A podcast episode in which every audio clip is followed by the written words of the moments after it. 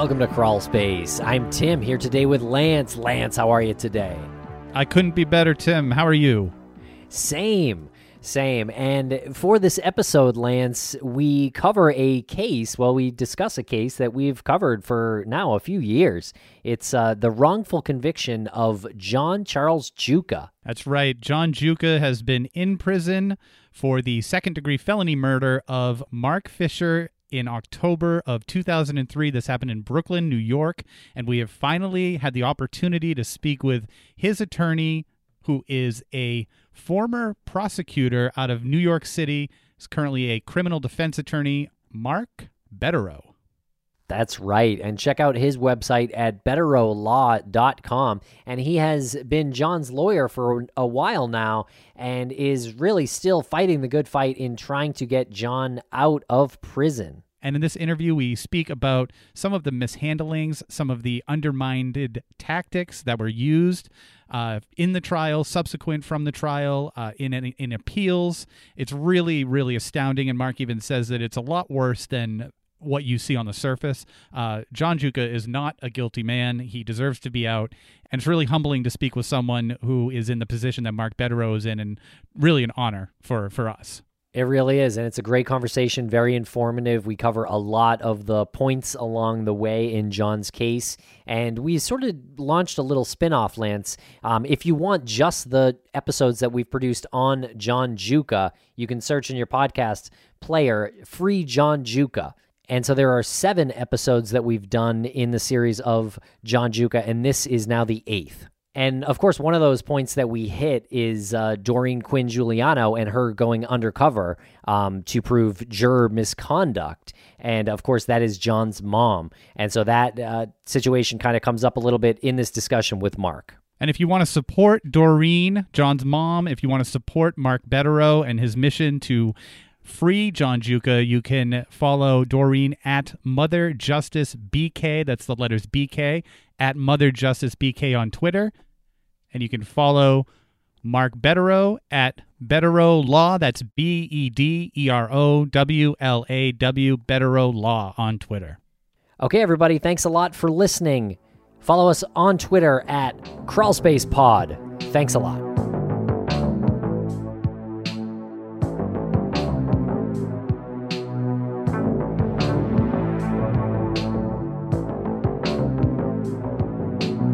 Welcome to the podcast, Mark Bederow of Bederow Law. How are you today, Mark?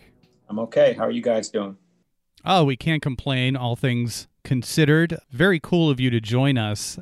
It's a long time coming. We talk about John Giuca's case, and of course, we all know Doreen, John's mom, and we know how busy you are with all your other cases. So we really appreciate you taking the time to sit down with us for a little bit to talk about uh, John and Doreen and um, where it's at and how it all started. So we really do appreciate it. Great. Happy to share. I think it's important that people know how bad this really is. Thanks. Yeah, I agree. And we do a um, we do whatever you know, I guess job we can in trying to understand it, but a lot of the legal stuff is over our heads in some ways. So, um, would love to ask you some real basic questions at some point um, about about this. But um, before we do, I'd like to um, know a little bit about your uh, law firm and uh, and specialty. Well, I specialize in criminal defense um, with, I guess, what you'd call a subspecialty or one of many subspecialties in wrongful convictions, which of course is the genre that, that John's case would fall into. Uh, I started out as a prosecutor for about five and a half years in the Manhattan DA's office. Uh, spent about four years at a large law firm, and I've had my own exclusively criminal practice since 2008. Great. And you uh, took on John Giuca's case uh, when? I think I met Doreen in 2013. Uh, she found me through another high profile mess uh, involving the Brooklyn DA's office, which frankly I think probably attracted her to reach out. Uh, that involved uh, another guy who sat in jail for a year while the Brooklyn DA had actually indicted two men for the same crime, if you can believe that.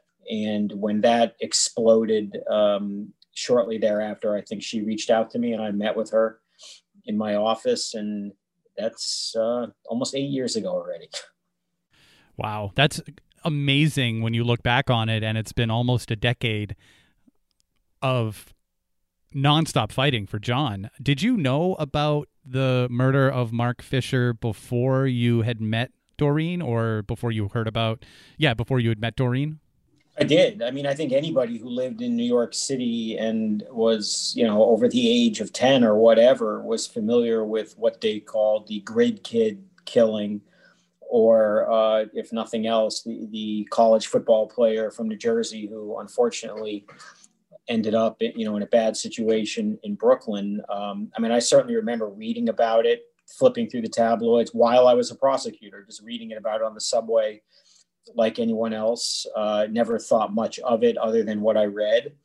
Uh, I even remember a few years later when there was a large story about this apparently crazy woman who went undercover and, and you know, according to the tabloids, was trying to seduce a juror to get justice and, and realized it was also that case.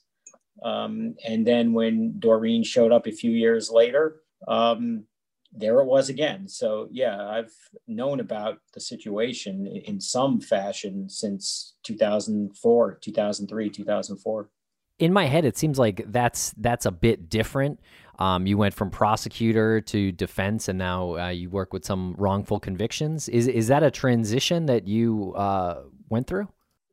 Uh, well, I don't know if I went through a transition. I mean, it's certainly a normal career progression for prosecutors to become defense attorneys. There, there are many prosecutors uh, who will tell you publicly that they never would do that or they can't do that, including uh, I've heard the prosecutor who is the subject of John's Odyssey say that before, which is interesting. But um, no, I mean, look, to me, it's about the rule of law, justice, fair, and there's certainly no shame in going after people who are the prosecutor thinks are guilty, but you have to do it fairly within the bounds of justice. And, you know, that's where people like me come in to make sure they do that.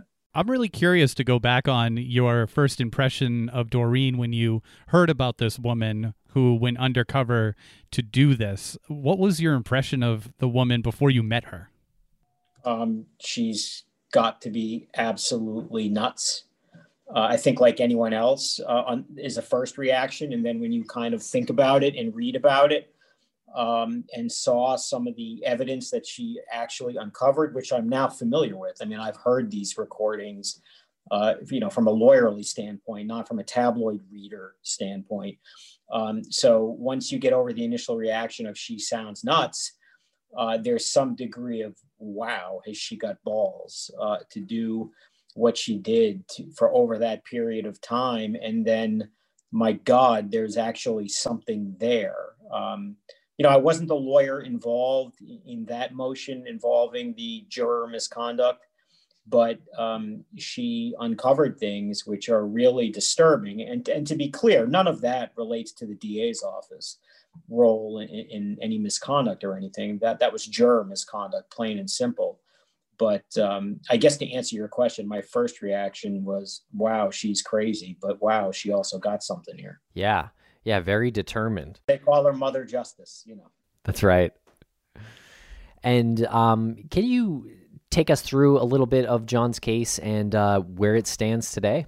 Well, it stands today working backwards. Um, he has a hearing scheduled now for March. Um, that hearing was initially ordered last August and has been adjourned several times purely for COVID reasons. Um, the courts in New York are still, for the most part, closed, and and you know, in a matter like this, which has heavy public presence and whatnot, um, it, it's not ideal in in the court sense of having this many people around each other. So. Um, through nobody's fault, the matter is being adjourned, but there is a, a hearing involving what we think is compelling evidence that the DA's office suppressed evidence from um, a witness they interviewed shortly before trial in a sworn statement who alleged that Antonio Russo confessed to killing Mark Fisher and most importantly, as it relates to John's case, also stated that he tried to get John to take the gun after the murder, but that John refused to and actually had him leave his house. And that the, the theory that John took the murder weapon was a key critical component of the DA's case at trial, which they argued showed that he was guilty along with Russo. And um, in a prior hearing, as I know you guys are familiar with, that ended in the Court of Appeals last year, ironically, uh, the Court of Appeals, although they found that the prosecutors suppressed other evidence, they, they claimed it, it wasn't material to the outcome of the case because the other so called strong evidence included evidence that John got rid of the gun, which that was in June of 2019.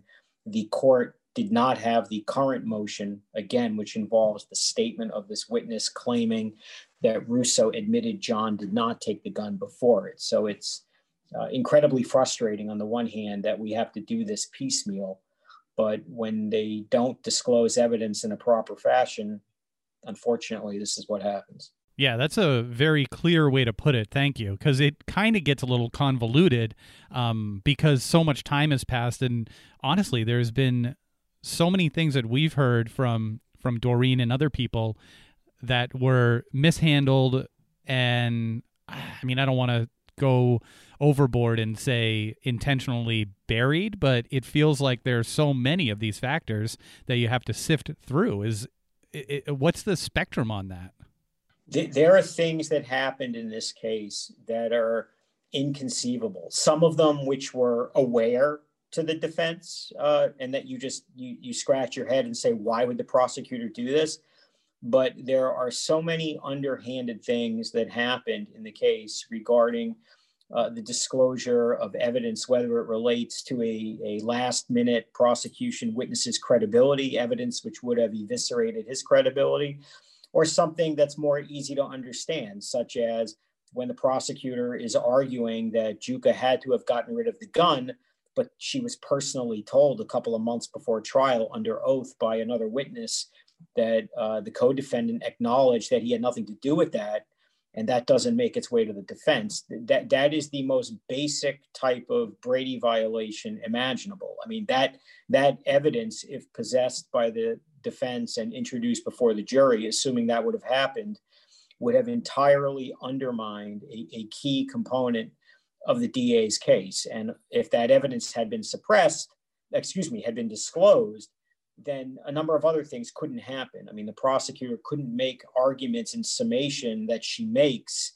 if the defense has the evidence, such as there's no question that he got rid of the gun. You know it because of these reasons when there was, in fact, evidence, but when the prosecutor keeps it in their back pocket, then, you know, we have a problem, obviously. So there's some bending of the rules with this prosecutor.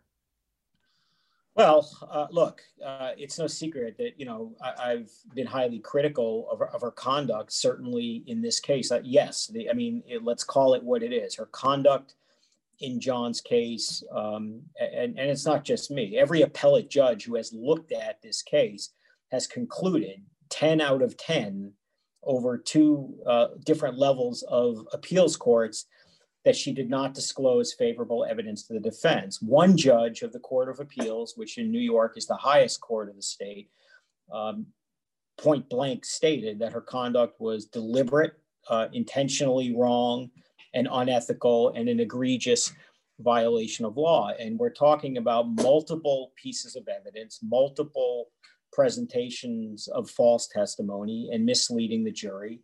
And uh, as I think you guys are also aware, you know, I've seen similar conduct in another case uh, from just a couple of months after, before, excuse me, a couple months before John's trial, which, which is a separate issue and perhaps the topic of a separate discussion at some other time. But uh, when you see multiple pieces of evidence uh, over the course of multiple cases that are suppressed in a similar fashion, and then a similar excuse is given as to why it wasn't disclosed. Um, sometimes when it walks like a duck and it quacks like a duck, it's a duck. So, from an average person's point of view, I think my first question is why is this person still practicing law? And why is John still in prison? Well, I don't know that she's practicing law. Uh, you know, she hosts a, a, TV show, as you know, that is ironically titled True Conviction. Um, I'll just leave that for a moment. Um, as far as why, why is John still in prison? Because the Brooklyn District Attorney's Office has fought tooth and nail, no, made every argument possible, some, frankly, that I find ridiculous, others that they just put forth in every case, such as even if they violate the rules, it doesn't matter because it's not relevant or not material in the legal sense. Um, I, I think I want to be optimistic that the end is coming near, that there is going to be another hearing. She is going to have to testify again. Uh, when she testified five years ago at the last hearing, I didn't know about the evidence that is now the subject matter uh, of this hearing. I didn't know about her uh, similar misconduct in another case. And I think, frankly, the judge didn't know either. Um, and I think, so I think the universe has changed a little bit in that regard. But, you know, when a jury finds somebody guilty, the system is not designed to just simply throw it out because somebody says this isn't fair. There is a mechanism to have that happen, but unfortunately, it can take years and years and, and just lots of process. And, and, you know, we're going through that. But, you know, the DA's conduct here certainly elongated that process. If, if the evidence that is the subject of the motion now had been disclosed even five years ago, it could have been combined with the prior motion and we would have had some degree of finality to it. But because it wasn't, there is this piecemeal disclosure of favorable evidence even years later uh, we just go up and down the ladder. And it, it takes a lot of discipline and a lot of emotional emotional discipline for John, his mother, his family, his friends, and, and anyone else who's interested to see that justice gets done. But we will. And you also use the word uh, excuse when you said that when it's brought to the attention, there's always the same excuse as far as this uh, suppressed evidence. What what's the excuse that they use or she uses? well, it's not her who's who's making the excuse now. It's the office that's defending the conviction. But uh, it, it is regrettable, but you see this all the time that prosecutors, and it's a little disturbing now because you know this is supposed to be a different Brooklyn DA's office. Uh, this is not the Charles Hynes DA's office anymore. Which that office uh, is the poster child for wrongful convictions in America. That's just a fact. Uh, and of course, John's case occurred during that period. But uh, in the last several years, they have made some admirable changes in that office, and they're supposed to be, or at least are the self styled prog- leading progressive prosecutor in the country. And so when there are obvious ethical violations, you'd like to see them be a little more proactive about being fair about it. When the argument in, in the majority of these cases, and certainly John's case, is well, even if these mistakes happened, it doesn't matter because it couldn't have impacted the outcome of the trial. That's disappointing. It's particularly disappointing when you look at a case like John's and, and you see even separate and apart from, from the issues that are now uh, involved in these hearings about the, the evidence that was used or the evidence that existed to find him guilty it's astounding that he was found guilty in the first place be, because the case, to the extent that there ever was one, is completely eviscerated. There, there's nothing. Um, but apparently, you know, the jury found him guilty, and in the in the eyes of the DA, that's worthwhile to keep this going for as long as possible. Right. And knowing what we do now, if uh, John had been tried now, just can't imagine he would be found guilty. Well, let me, let me be clear about that. If he's granted a new trial, yeah, uh, I, am not in the prediction business, but if he is afforded a new trial, uh, there won't be a new trial for the simple reason they can't. Uh, the evidence, the witnesses are gone. Uh, there were, in essence, four witnesses who accused him of anything uh, at the trial, and that was all. Well, John said, John said three of those four witnesses have recanted under oath. They have literally issued sworn statements saying, I did not tell the truth at trial and have explained why. The the one remaining witness, uh, Albert Cleary, um, is is the same witness who denied, denied, denied knowing anything for a year, and actually went out on his own uh, during before there was an arrest in this case, and, and took a polygraph exam, uh, purportedly passed it, got a report that says I know nothing about this, this homicide, and, and presented it to the DA to say, look, I don't know anything. But a couple of months later, when he was pressured and threatened with probation violations and perjury, all of a sudden said, Fine, John told me, you know, he had something to do with this. Now, I, I don't know on what planet, what prosecutor would say, this is a good way to proceed. That's what happened here. Jeez. And what, what was the evidence that convicted or lack of evidence, bad evidence. What was it that convicted him in the first place? Because you you you kind of alluded to that uh, at the beginning of. It's a, it's a it's a tried and true method of throw enough mud at the wall, and if if you throw enough of it, some of it will stick. Um, the, case against him basically was his own words, and and the problem was that you had witnesses who all of whom admitted that they they lied before they told the truth at trial when in fact they lied at trial as they now admit. But they denied knowledge for a, a long period of time until they were pressured by the prosecutors and eventually quote unquote came clean and, and said well john alleged he had something to do with it. The irony is this of all the witnesses who accused him at trial there was only one who, who, who the prosecutor argued came forward for civic duty and decency. The rest of them were all scumbags who lied to help him until they were threatened. And the one that she argued came clean and, and was a good guy, uh, a good Samaritan, was John Avitto, who was the classic jailhouse informant junkie who was desperate to avoid uh, going to prison for a violation. And, you know, that's why he met with Nicolazzi, went to court with her, and ended up avoiding jail. Um, and, and he turned out to be, ironically, the one that they claimed did this out of the goodness of his heart. But the, the other problem was so all these witnesses come forward claiming that John said he did it. And, and the two main ones were, were Albert Cleary and Lauren Calciano, and, and their trial testimony, it actually created Avitto. I, I don't think Avitto would even have testified if Cleary and Calciano had made any sense. I mean, at, at the end of the day, they, they alleged that they were talking to John at the same time. And this is important. They were having a, a conversation, the three of them.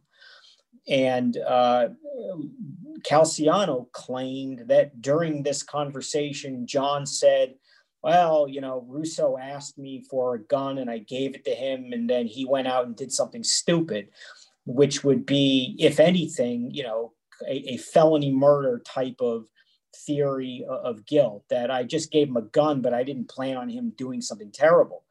Cleary claimed that, that John gave Russo a gun and he told them that he ordered Russo to do it, that he gave him the gun and he said, You go do this because you show him what's up, or, or ridiculous words to that effect, that he, he disrespected my house by sitting on a table.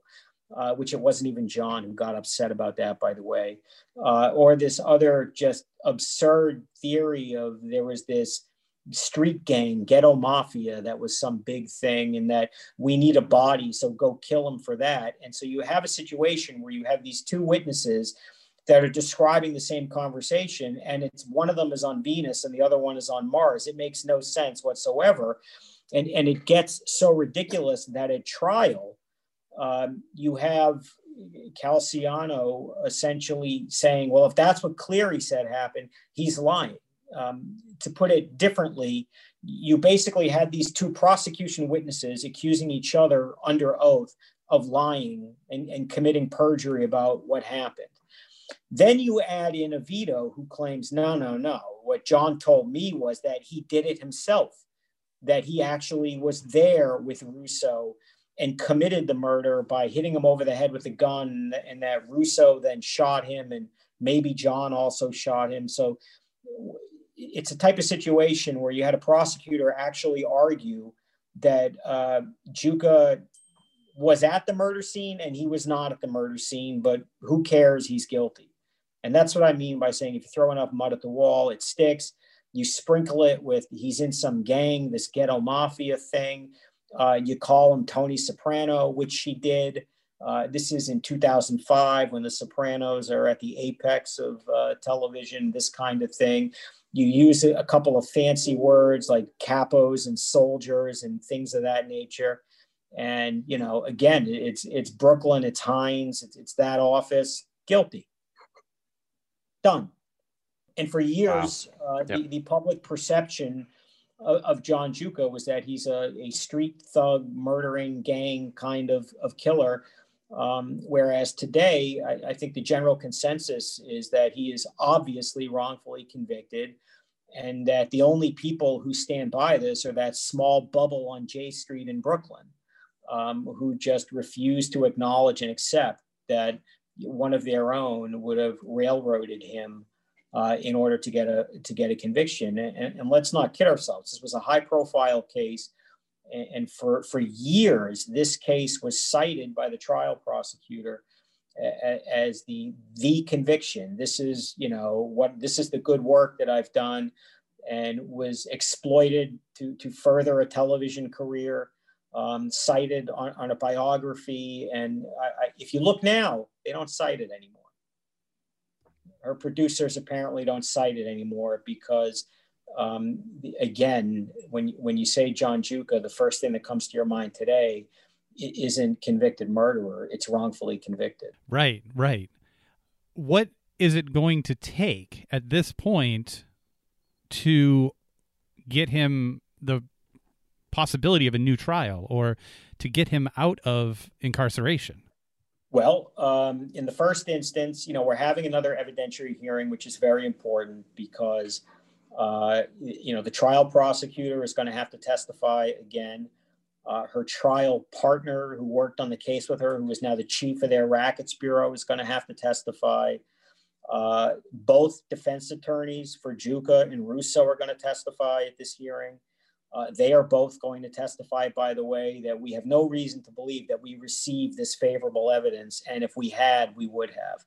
So I, I, I think the evidence is going to show at this hearing that it is overwhelming that th- this evidence was not disclosed to the defense. And then what will happen is the DA's office will make the argument they always make, which is once again, who cares? It doesn't matter. It's not material. Uh, this wouldn't have wouldn't have been admissible. It wouldn't have helped the jury to know this. It doesn't matter. Um, and I think a judge this time, it's the same judge as the last time. Uh, again, I'm not in the prediction business, but I think that perhaps everyone and judges are human beings like all of us will have a, a, you know a healthy dose of skepticism about what what's being told. And in any event uh, we'll be creating a very detailed record about what was disclosed what was not what was not disclosed.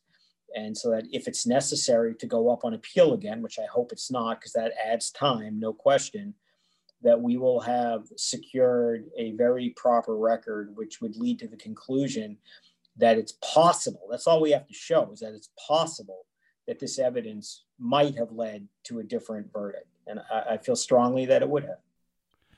And at that point, what will happen to Nicolazzi if if the if this is brought, you know, to light?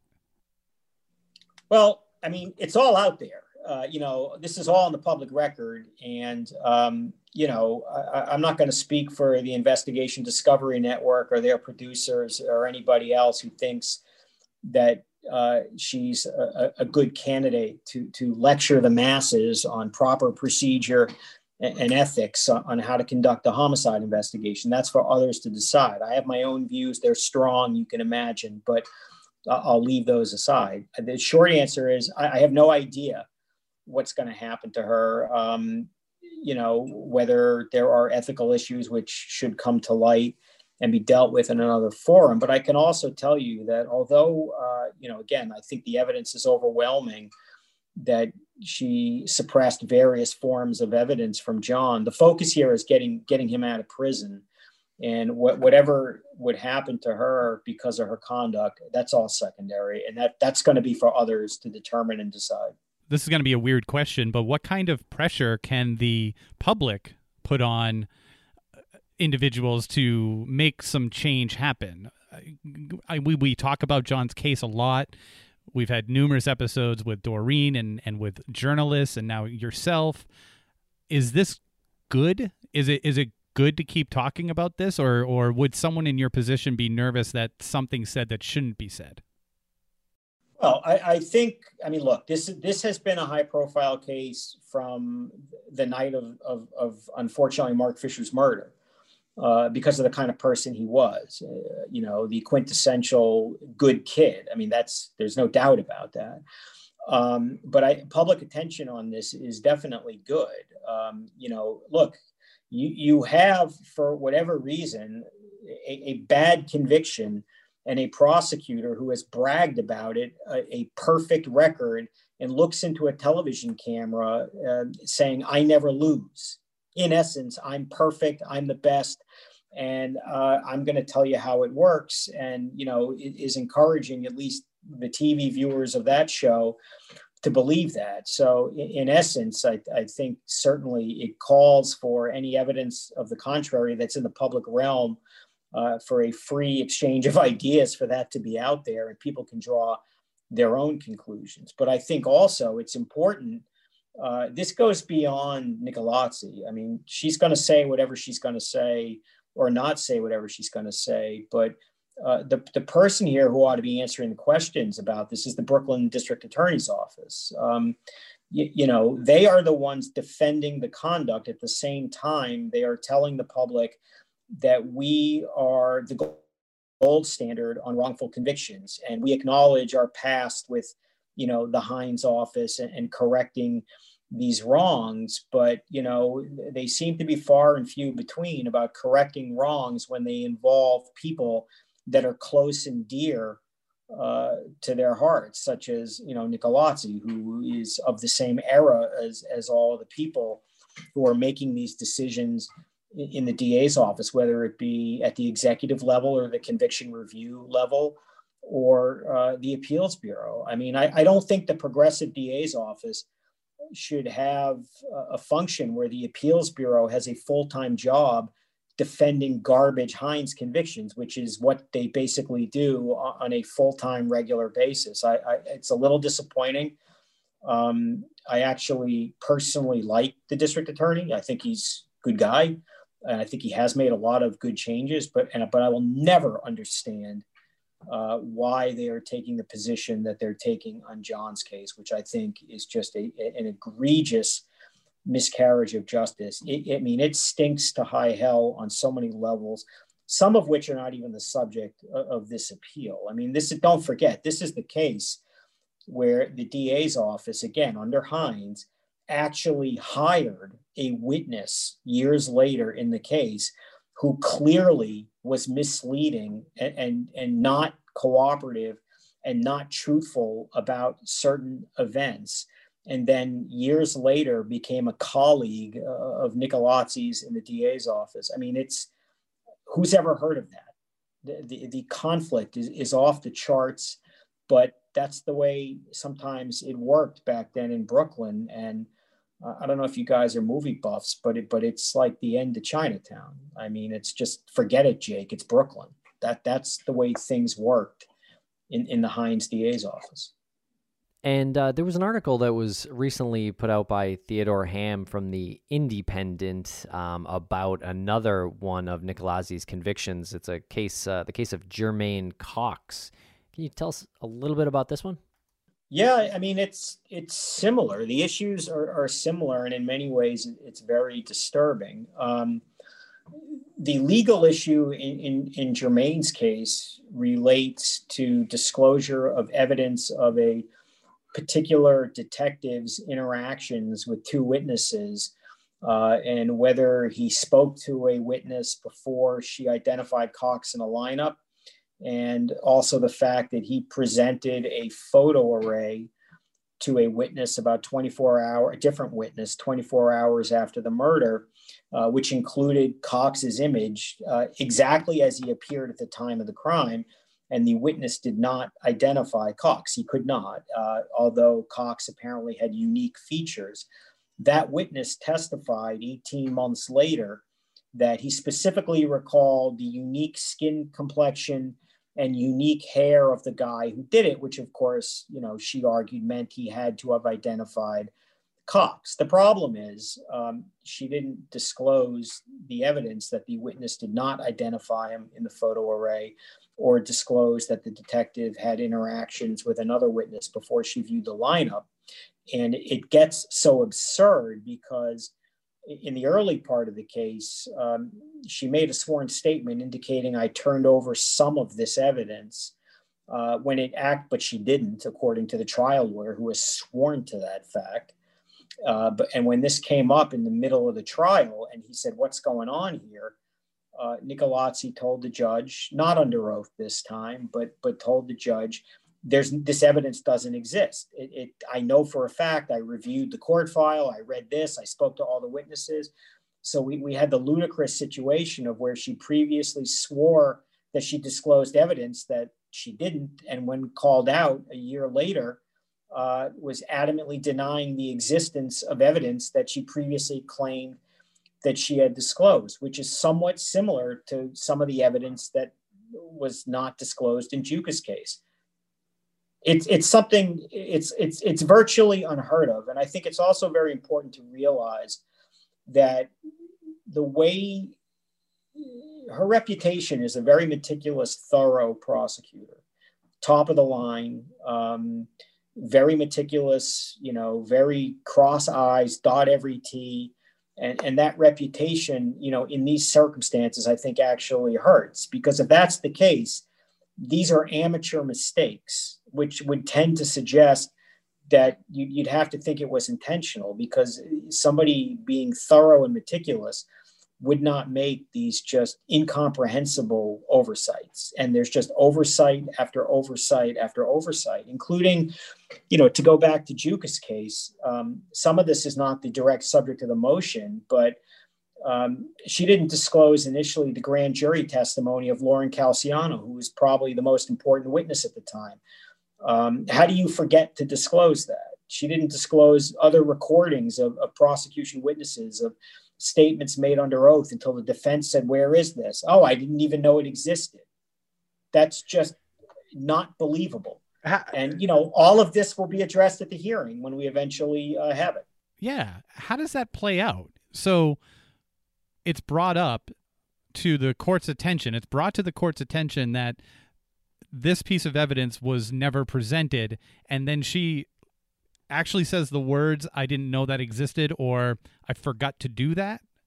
How does one get away with doing that professionally without any repercussions? I honestly don't know. Uh, and again, uh, I, am not going to say that that she has officially because there's a hearing scheduled in John's case, and I very much look forward to asking her under oath uh, about all of this and much, much more. Um, so, you know, I, I don't know. Uh, you know, it's one of these things too. It's always unfortunate when you're the Monday morning lawyer years later. You don't know what's going on in live time. You don't, you know, know exactly everything that happened um, 15 years prior. But I, it, it is incomprehensible to me how a top-notch expert, so to speak, could make these kinds of careless mistakes again and again and again. It just statistically seen and, and over the course of multiple cases that are tried months apart. I'm not a statistics guy, but that strikes me as one hell of a coincidence. And when you were a prosecutor, did you did you witness anyone doing this kind of thing in, in that office? No, I mean, I, let me be very clear. I, I, was in the Manhattan DA's office, which um, was not the Charles Hynes Brooklyn DA's office. Uh, there's kind of a big, in my view, a, a, big difference between the offices. Not that there aren't problems in the Manhattan DA's office. Believe me, there are. Um, but you know, I can't speak for the culture of, of how things happen inside the Brooklyn DA's office because that's not my world. But again, you know, there's a reason why um, a lot of the wrongful conviction scandals that you hear about, names, Scarcella, That's all in the Brooklyn DA's office. Uh, years ago, you used to hear about Mike Vecchione from the Brooklyn DA's office. That's all Brooklyn. Um, you know, these two cases involving Nicolazzi, that's all the Brooklyn DA's office. Uh, you might have read about some cases recently involving uh, a guy named Reeves. That's the Brooklyn DA's office again and again and again. Um, and, and, this is why, um, you, you, know, someone like Ken Thompson came in. Uh, you know, unfortunately, he didn't get to finish his work, obviously, because he passed away. Uh, regrettably, but um, that's how he was able to come in by basically saying, I'm not going to be the Brooklyn DA's office. And, and you can list any number of high profile defendants you've heard about. You've probably spoke to some of them over the years who could just tell you horror stories about how things work. I mean, Jabbar Collins is one who comes to mind. Um, there, there are many, many others. And this was just happened time and time again in the Brooklyn DA's office. I, I, never heard about this happening in the Manhattan DA's office during that time period. Um, I also know that they they just prosecuted cases in, in, a different way. They had in Manhattan, you had one person handle the case. In Brooklyn, you know, they would get handed off, and, and different people touching different things. And I can't tell you that that factored into some of these messes that they created but I certainly uh, always thought that the Manhattan model was a far superior one. And I'm curious uh, when the last time you spoke with John was, and what was his attitude, and do you ever prop him up, give him uh, some encouragement?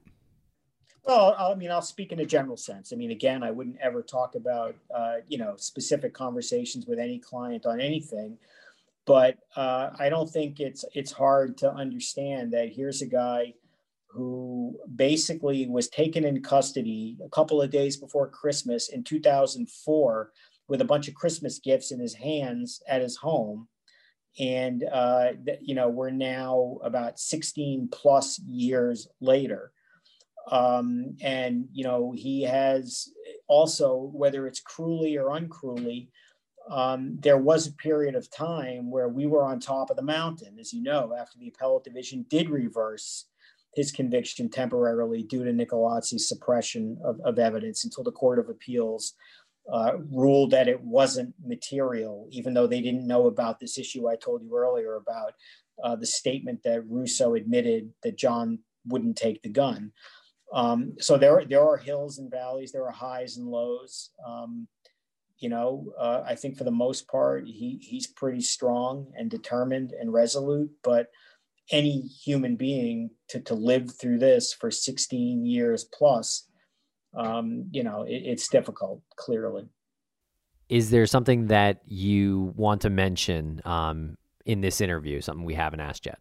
Well, uh, no, I think you guys are doing a good job bringing attention to it, and I, it's appreciated. You, you know, you kind of broached on this earlier, but I think the more the public knows about what a miscarriage of justice is happening in any particular case, then I think it's important that people talk about it and bring attention to it. It, it can only help, and it has helped in, in many other cases. And I think that, you know, again, if I were to just keep beating the same issue uh, as it relates to John, uh, the, we're dealing with a case in, in its current posture in which the prosec- one of the prosecutor's key arguments was that because Giuca got rid of the gun, um, that makes him that's powerful evidence of his guilt. And you have a prosecutor who told the jury in a very lecturing fashion, you know that he took the gun. You know that because you know he told Albert Cleary this and another witness.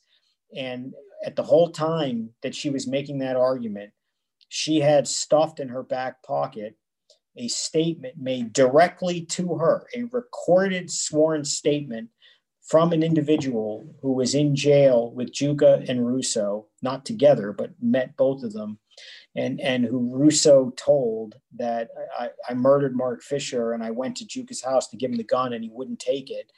And she didn't tell the defense about that. And that is just outrageous. It's egregious.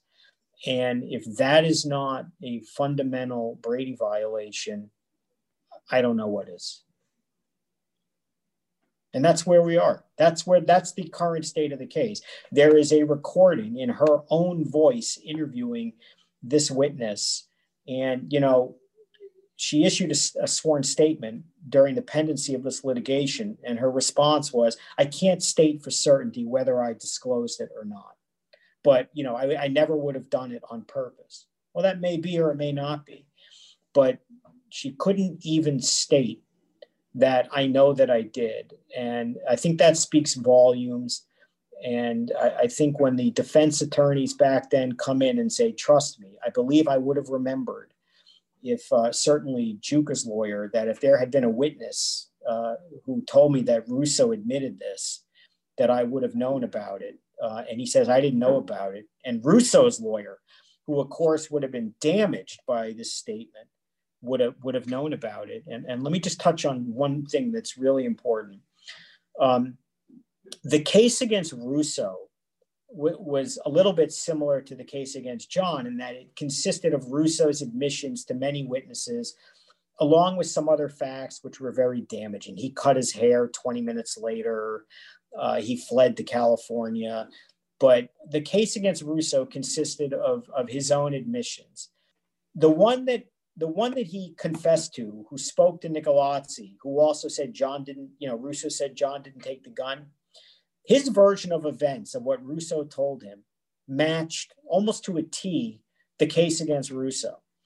And the DA's office did not use that witness, although they used other ones. And the question that any reasonable fact finder should ask is why? Why wouldn't they have used?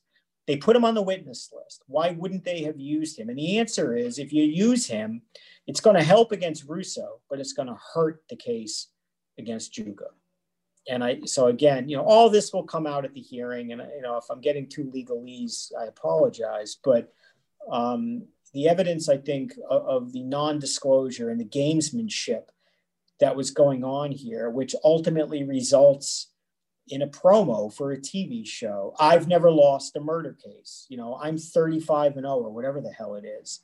Um, who says that? Unless you know, you are, I mean, that has all the red flags and indicia uh, of the wrong focus, overzealousness, and, and, perhaps the wrong motivation. Again, nobody can get inside her head. I, I don't know. Maybe it is all mistakes, but again, the law doesn't matter. If you don't turn over favorable evidence and there's a possibility that it could have impacted the verdict and the trial's not fair, hard stop. Yeah, it's it's so frustrating every time we do an episode on on John, no matter who we have on, it's just so frustrating to to follow along and realize, especially if, if someone like yourself who's in the thick of it, telling us like this is what how it is. It's so frustrating because even when you ask that why question and you get the answer, it's like really that's the answer. Like it's it's I, I guess I have to wrap my head around someone getting into the a profession like you know being a lawyer only to become a TV star. Like you know what I mean? Do you think that she became a lawyer because she thought, oh well, this could be this could parlay into t- television quite easily? Uh, well, I mean, I'll I'll give you this disclaimer. I have no idea what's going on in her head, and um, I, I doubt very sincerely that she became a prosecutor for that. And I can't even say uh, what she's done in other cases other than these two. I will say that it, it's alarming, okay, that if it was in these two cases, uh, again, statistically, are we going to assume it wasn't in any others? But no, I don't believe she got into this work to do it. But as far as wanting to be a TV star, that doesn't offend me. It's a natural progression for lawyers uh, to be legal analysts and experts. I, have appeared on TV or the news many, many times. Um, it, it's certainly not why you defend cases or prosecute cases. So I, I don't know what it is, but I, I, do know that once you decide to do that and, and your your selling point is especially you know we're talking 2020 2021 where we see now about wrongful convictions in, in, a light that never would have been perceived 15 years ago. I mean, times are different. Um, but but you see what I think is just this completely tone deaf approach. Uh, whoever's responsible, and I remember she testified years ago, and I asked her about this, about this promotion, about bragging about being 35 and 0 and I never lost. And she said, Well, I, you know, I said that because that's what the producers, you know, wanted me to say. That's ridiculous. Um, there is, you know, you look in the camera and you're, if your selling point is, I've never lost a homicide case, um, that's just going to lead to a lot of thoughts from other people that about, well, maybe something untoward's happened. Uh, maybe you're not trying enough difficult cases. I don't know. Uh, and, and let's be clear, she's a very good lawyer, very skilled, very articulate, in- incredible communicator. Um, you know, she's talented. There's no question about that. But, you know, as far as it goes on Giuca's case and Cox, uh, things happened here which should not have happened. And, and to me, no experienced prosecutor could ever could ever make. So I don't know if she lost her way. I don't. I really don't know. I just when you promote yourself in the fashion that that she does, and and her producers are choosing to do, you are inviting scrutiny. You are inviting people to inspect that. So, um, and you know, at least in these two cases, th- there's a lot of there there. But you know, you'd have to ask her about why she did it. But I don't think she's going to talk to you. Well, we we have opened the invitation to her. Uh, anytime she wants to come on and, and chat with us, uh, it is an open invitation. So maybe maybe she'll surprise us all and shoot an email you know, I mean, certainly I'll, I'll look forward to talking to her under oath at a yeah. hearing. But, you know, also, you know, she didn't submit a sworn response in Jermaine Cox's last motion.